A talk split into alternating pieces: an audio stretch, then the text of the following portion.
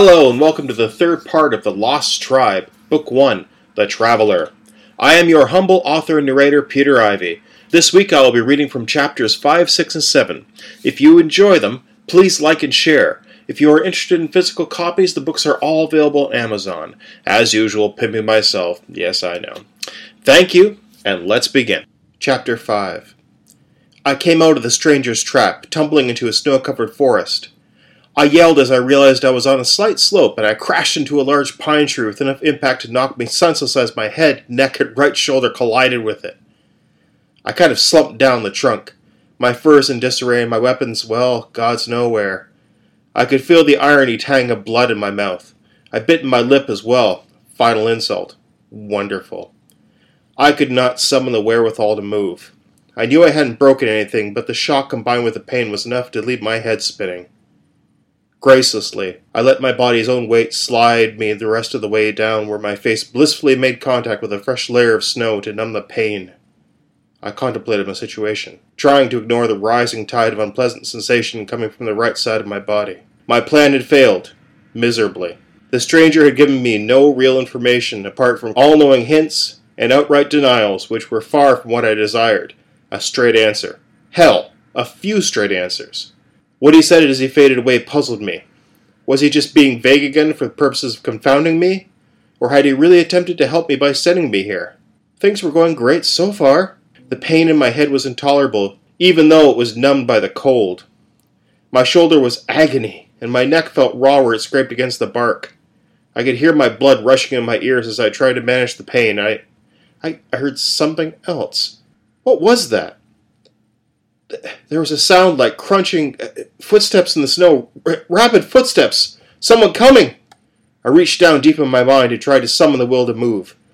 The cold was comfortable, somehow warm. I was going to die face down if I didn't move. With great effort, I pushed myself up enough to flop onto my back, breathing heavy now. Pain swelled through my neck and shoulder, bleeding out my head like a bonfire. I gritted my teeth, opened my eyes, and looked around for my weapons. The footsteps were closing on me. There was no sign of my blade anywhere. It was probably lost in the snow. That would make it interesting. I was halfway down the slope against the tree, and I could now see silhouettes moving up the slope, moving between the trees, their feet kicking up plumes of snow as they ran. I pushed myself up, putting my back against the tree as the figures approached. They were armed with spears and covered in fur trimmed leathers that would have been the envy of my hunter friends back in Taroge. They were really moving again, picking up momentum with the slope. I had a mad moment where I could feel the power surge in me again, and I opened my hand enough to summon a tree branch that had fallen a few feet away, something to defend myself. It was cold, but solid and reassuring in my grip. I wouldn't go down without a fight. Maybe. Right before they were on top of me, I raised the branch to defend myself from the incoming blows, and, and they, they ran right past me. As they passed, I could see a look of terror on their faces that I hadn't seen since the Maria. They were running from something. I watched them as they kept on going down the slope and into a ravine that looked like it wound around and down this area like a natural trench. I spun back around, alarmed at the implication of danger. But there was nothing. I tried to get up, but I was still so woozy. I fell to my knees, exhausted and cold.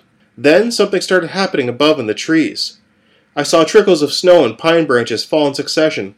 Closer and closer. Something was moving. Somewhere high up in the trees, up higher than I could see. I raised my head to look at it as it passed over me and continued, following the course that the men that had fled past me had taken. I didn't need any other motivation. Despite my pain, I willed my body into action and pushed myself to my feet. I started stumbling forward up the slope. I momentarily forgot my pains, focusing on one step after another as I strode upward to get away. I thought about trying to open a portal, but I had no idea what was happening. I didn't want to die while I was concentrating enough to try to open the way. A hoarse, agonizing scream tore through the forest. I quickened my pace, remembering how I used to walk faster through the hall at night in my parents' house, going to my room not wanting to turn for fear of what I imagined was walking after me. My breathing was starting to get worse. I wouldn't last long like this. My head was pounding furiously now. I got to the top of the hill. It was flat, and the ground was interspersed with pine shrubs among the trees. The cover was better here. I gave in to my weariness and sat down on my haunches behind a pair of shrubs, and kept my eyes on the top of the slope. I dearly wished I had something to defend myself with, but I doubted I could think clearly enough to pull off the trick again and bring my weapons to me. It's the breath in the air, that gives the prey away. A voice said, slightly muffled, but distinct enough to be close. I cursed myself for not putting a handful of snow in my mouth as my friends in Taroge had showed me. Simi would get a good laugh at least. the pain was making me careless. I debated trying to run for it. All that running and pushing yourself has truly put you at a disadvantage, it said, somewhere close. It had a strange, distorted quality. The debate was over. I chose to push the limits of my endurance again, and tried to remember the feel of the handle of the blade in my hand, the reassuring weight. There was a way past the pain to the power underneath it all, power that I reached for now. It is the sure and steady step that leads to the prize. I leapt up, feeling the power come into me again, and my hand held my blade once more. I raised it in defiance of whatever fate had planned for me. A figure stepped up from behind the tree where I had sat. It was cloaked and hooded in hide, wary in step, and moved with the natural grace of an animal. It stood stock still, regarding me unwaveringly from underneath the hooded cloak. I could see it also wore some sort of scarf or bandana across the lower part of its face. That explained the muffled quality. I did not see any weapons, but I decided to assume that it could arm itself quickly and very easily. The figure seemed to relax then, and I found myself lowering my blade as it lifted its head. It reached up and pulled the hood back to reveal a black haired man with a dark wool bandana tied around so it covered his nose and drew tightly across his face a face that bore eyes that shone like green fire.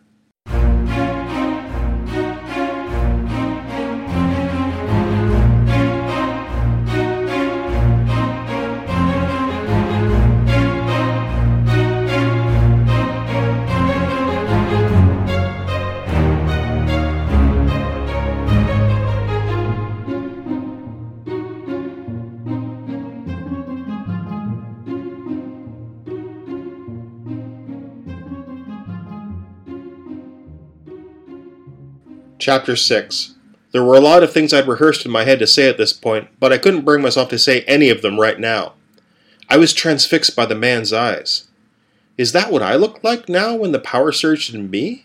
It was very unnerving to see it in someone else. Now that I could see him clearly with his hood up, I could also see there was something wrong with the part of his face I could see slightly beneath the bandana where it didn't quite cover it. There were terrible scars that made his skin gnarled and tough like tree bark. I didn't want to be rude, so I spoke up. What did you mean, prey? I asked. Did you mean me? Yes, he replied, still not moving. Like those men that passed by here a few moments ago? No, I think not like them at all.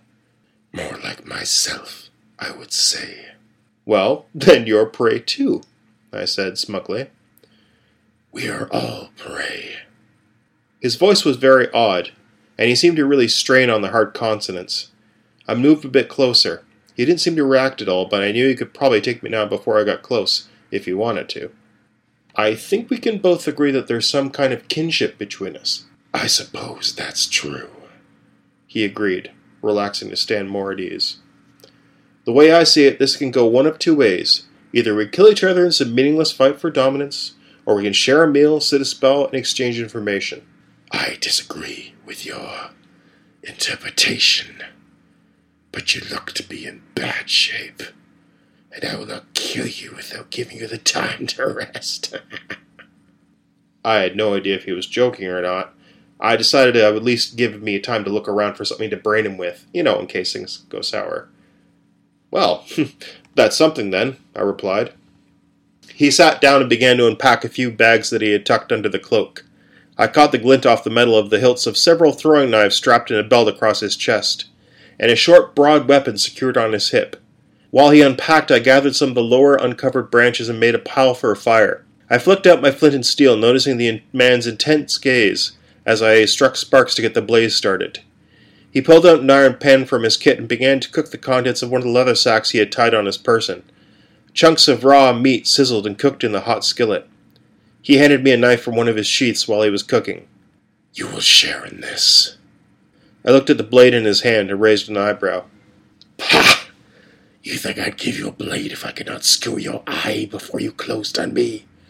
Eat.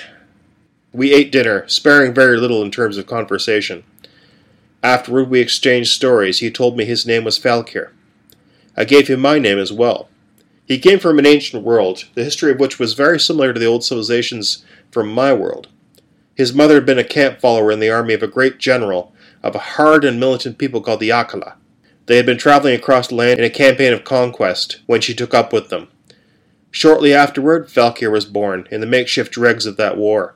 He seemed to skip many details about this time, revealing that his father had been a cruel man, part of a detachment of torturers and thugs in the army, and that it was his father who maimed him and killed his mother. As he told his tale, there was a strange glint in his eyes, a kind of excitement that came in the telling that was kind of disturbing to behold. I quickly turned the conversation to current events, telling him of the stranger and my efforts to gain information from him. He is not human. I don't think so.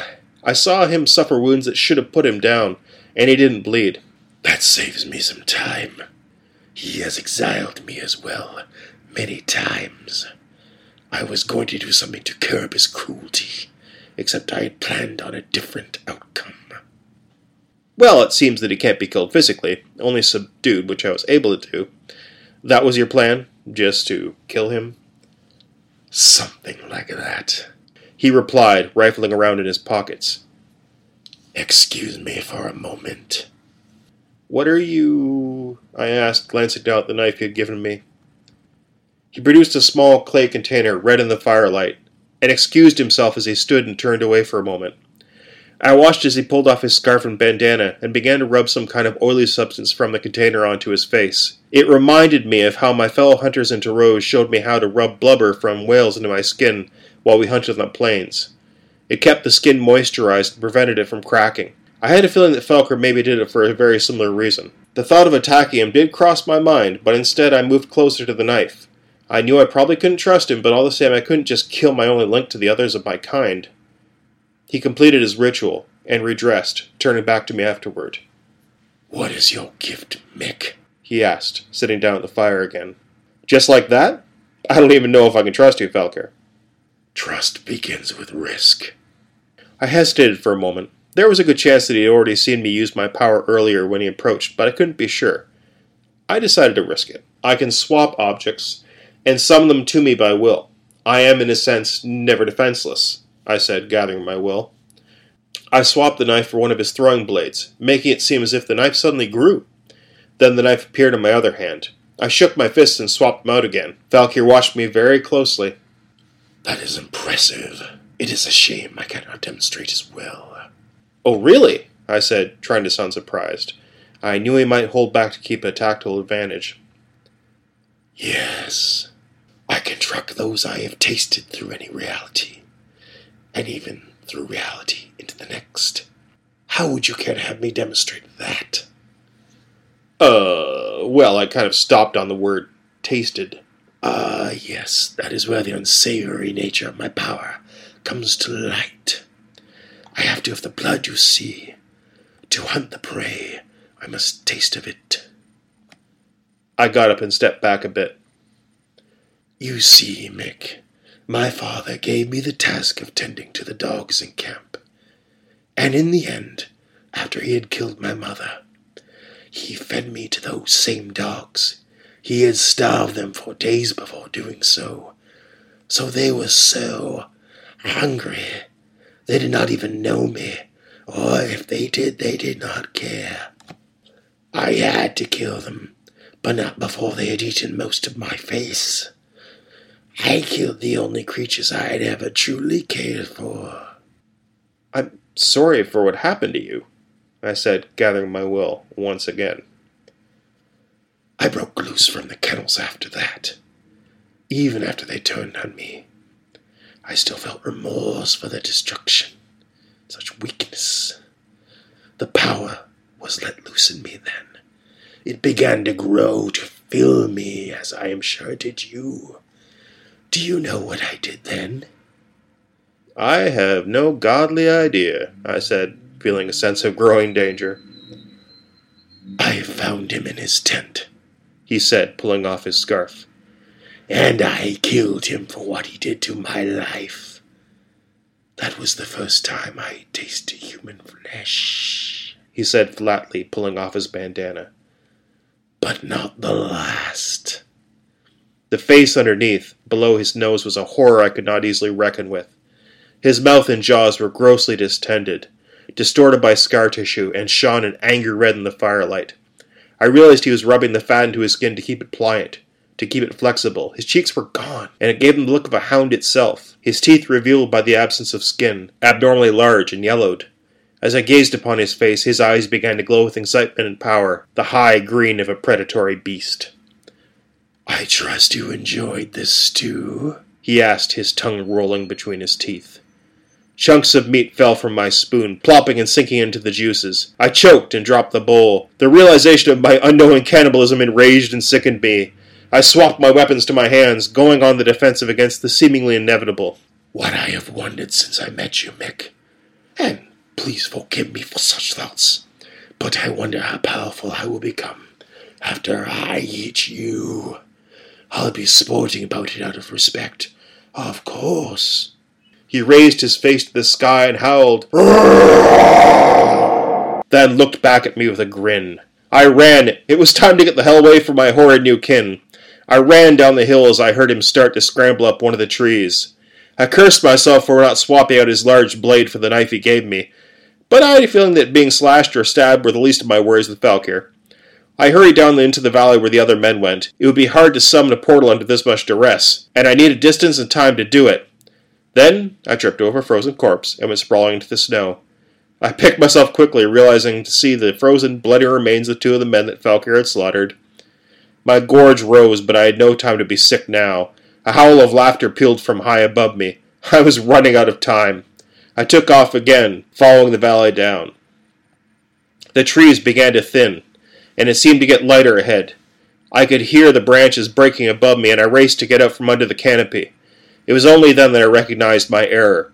Ahead of me, twenty feet away, the valley simply dropped away into a crevasse, and I could hear the roar of a river down below as it crashed through the mountain pass. I was cut off completely. There was nowhere to go, no route to escape to save back where I came from, into the waiting arms of death. I turned around. He leapt down from the trees, his cloak flowing in the wind as he landed in a crouch. His eyes were blazing with whatever dark energy fueled his power, the same energy that was flowing into me. He threw off his cloak, revealing the throwing blades and his sheathed sword. These he also threw off. He laughed as he approached me. I watched as he removed his gloves, revealing fingers that ended in cruel looking claws. We wouldn't want to sully this moment with those crude implements, would we, Mick? It seems your road has truly come to an end. Says you, beast. I think I'll keep my steel in my hand. Suit yourself. There is one thing I'd like to ask you, though. One last thing, I said, raising my blades. He grinned, an expression I could only follow high on the skin of his cheekbones. It matters not. Go ahead, he said, stretching and flexing his claws. I stepped back, keeping out of his reach. Your mother was a camp follower, right? A whore? Yes, she was. Well, what I want to know is why you're so mad about a dead whore. Or did your daddy settle for you instead in the interval? That would explain a lot. He leapt for me then, and I was only able to block one claw before the other one seized me. He howled in rage, knocking my knife away as he closed in. I summoned up my will as he crashed into me, and we fell together to the ground near the edge of the crevasse. He landed on top of me and roared. My arms were pinned by his weight, so I couldn't do a damn thing as his jaws bit into my shoulder. Pressure was gruesome the pain horrid as he lifted his head to dribble gore from my wounded shoulder onto my face. I screamed and gritted my teeth. The prey is weak, he mouthed, jaws dripping blood. I twisted my left arm, and it was his turn to scream. I am not your damn prey! I pushed Falkir up, letting the sword he left in its sheath up the hill steam with blood in his guts. He collapsed onto his back, gasping as I rolled over to kneel on top of him. My shoulder, my poor, mutilated shoulder, was in pure agony. However, I had unfinished business that surpassed any physical ailment. Falkir, look at me, I said, putting my hand on the pommel of his sword. He looked up at me, the green light fading in his eyes. As of that moment, my heart became cold to him, for there was nothing I could find in myself to spare him from the great gorge of regret and anguish that fueled my wrath. I don't know what we are, or how it is that we're so different. You and I may be tied together in some way, but as far as I'm concerned, we're not alike at all. I gave a strong twist on the pommel, and Falkir howled in pain. Blood began to ooze from his jaws, blood that was not entirely mine from the bite. I stood, favoring my shoulder, as he writhed on the ground. I gritted my teeth, and with one good kick, Falkir tumbled over the side and disappeared down into the crevasse. I sheathed my weapons, grimacing as I realized my left arm was going numb. I wasted no more time and opened a portal. The lights of a major city at night spilled out into the twilit, snowy valley, and I jumped through.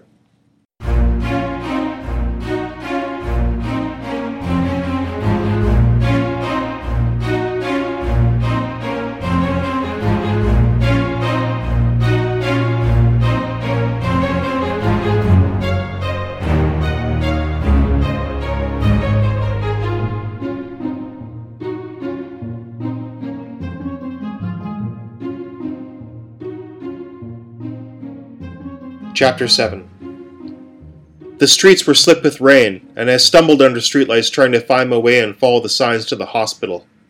People got out of my way pretty fast. I was covered in furs and leathers, armed with a sword in my hip and bleeding profusely from the wound in my shoulder. My hood was pulled down, but I could feel the damp through it all. I was beginning to shake, and I could feel that the wound was already getting hot.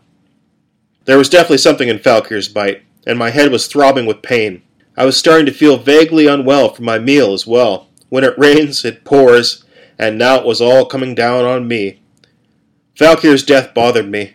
There had been nothing to redeem or admire about him save for the fact that he had been given the same gift, albeit in a different form than I had. And yet, he became something awful in spite of it. Was that why I killed him? I wasn't sure where the compulsion to destroy him had come from. Had it been pity, revulsion, or simply contempt for his sorry state? The wounds both to my shoulder and to my hope for some kind of meaningful connection to another of my kind did not help. No one had stopped me either. The stranger who told me he wasn't allowed to kill me hadn't prevented me from killing Falkir. Maybe they could pick and choose. That didn't sound right, damn it.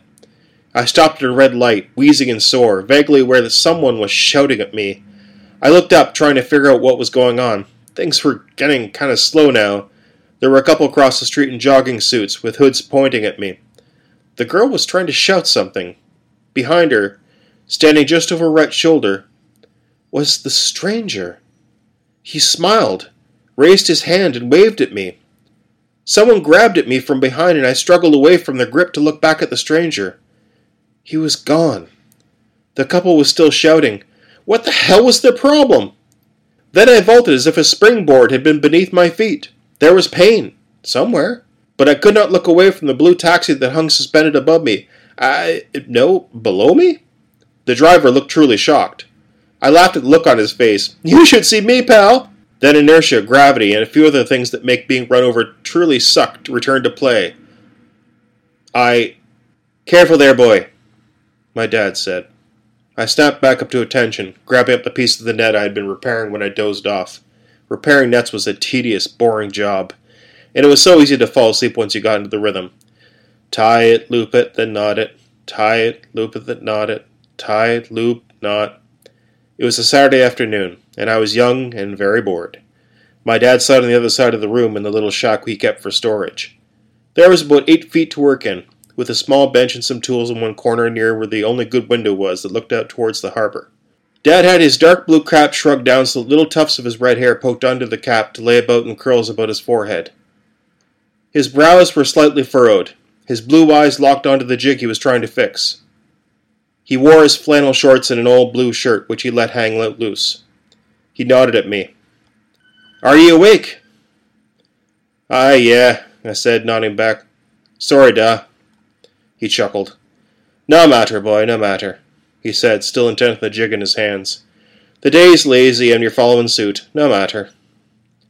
He smiled and put the jig down. He pulled his old watch out from his pocket and tapped the side lightly to open it. The old watch had been given to him by his grandfather before he left to fight in the last war. It was rough and dinged on the outside, but worked like a charm. Or so my dad said. Can you go back? I asked. Not quite yet, Mickey he replied, tucking the watch back in his pocket. My dad's face changed, his cheeks puffy out a little bit as he sighed, his eyebrows lifting up once, then down, settling into the expression he wore when he had to talk about something we wouldn't like. My sisters were already really tense when it got like this. Your ma tells me you're all but signed up for the academy, he said, his tone dropping down on the last word. Well, yeah, I replied. I tried to keep my dad out of my dream of joining up. Only my ma had known I was serious enough to go after it. Do you know what you're getting into? Yeah, duh. I hashed it out with the other fellas. It's just school, duh. It's military school, Mickey. And so? All I'm saying is that you're going to be taught what they think you should know, rather than what you choose for yourself, he said, and then shook his head. And if I choose all of it for myself? Like fixing nets? He had me cold. I couldn't think of anything. He started chuckling. think about it, boy, he said. It's all I ask. He stood up and came over. He reached out his hand to help me up. Okay, da, I agreed. I will. Good, he said. Now come over to the bench. I want to show you something. He stepped over the netting, and he motioned for me to grab him a long, thin, wide wooden case that was wedged awkwardly in a box of odds and ends under the bench. I managed to wiggle it out and put it on the bench. There were tiny silver hooks and eyes along the one side. The box was old and made of a wood I didn't recognize. My dad began to undo the catches.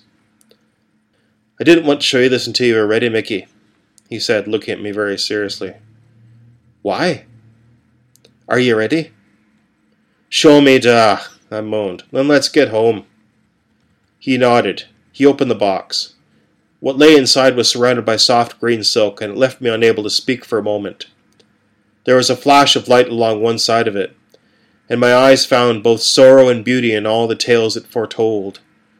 A tear rolled down my cheek. Dad closed the box. I looked back up to him. He smiled. I'm a long way from home, Dad. I know, Mickey, he said, leaning towards the bench. The light changed in the shack, turning a lush and verdant green. I turned to look out onto the wharf. A green orb hung suspended in the sky, the green light pulsing out of it in coruscating rich waves. What is that? I don't know, he replied. Another voice said, I cannot tell you. Why? I said, turning to see the strangers leaning on the bench. It would destroy me. Oh. We stood looking at the green orb. Something was very strange here. Wasn't my dad here? Didn't I? Uh, do you know what a catheter is, Mickey? I, I don't think so. I should I? Enjoy the next few days, traveler. I began to feel something then. A wicked pain shot through my groin. You can't do this to me! Who the hell do you think you are? I felt a firm hand on my thigh. I looked down as my view switched to myself lying horizontal in a hospital bed, and I saw a nurse trying to shove a tube into me. I noted there were already tubes in me. What, what the hell happened? I felt the tube go in and started fighting. Hey! The nurse shouted. Hey guys, bring me 20 mils of sedative. He's not going to let me do this. I gurgled through the tube in my mouth. I really just wanted to quip about how she should have brought me dinner first, but I was suddenly returned to a body that was severely restricted. Young fellow in blue scrubs came in and stuck a needle into one of the tubes going into me. I realized they were going to put me out and there was nothing I could do. I felt like such a fool. My eyes rolled away as consciousness peeled in little ribbons to reveal the backdrop of big, black nothing sleep.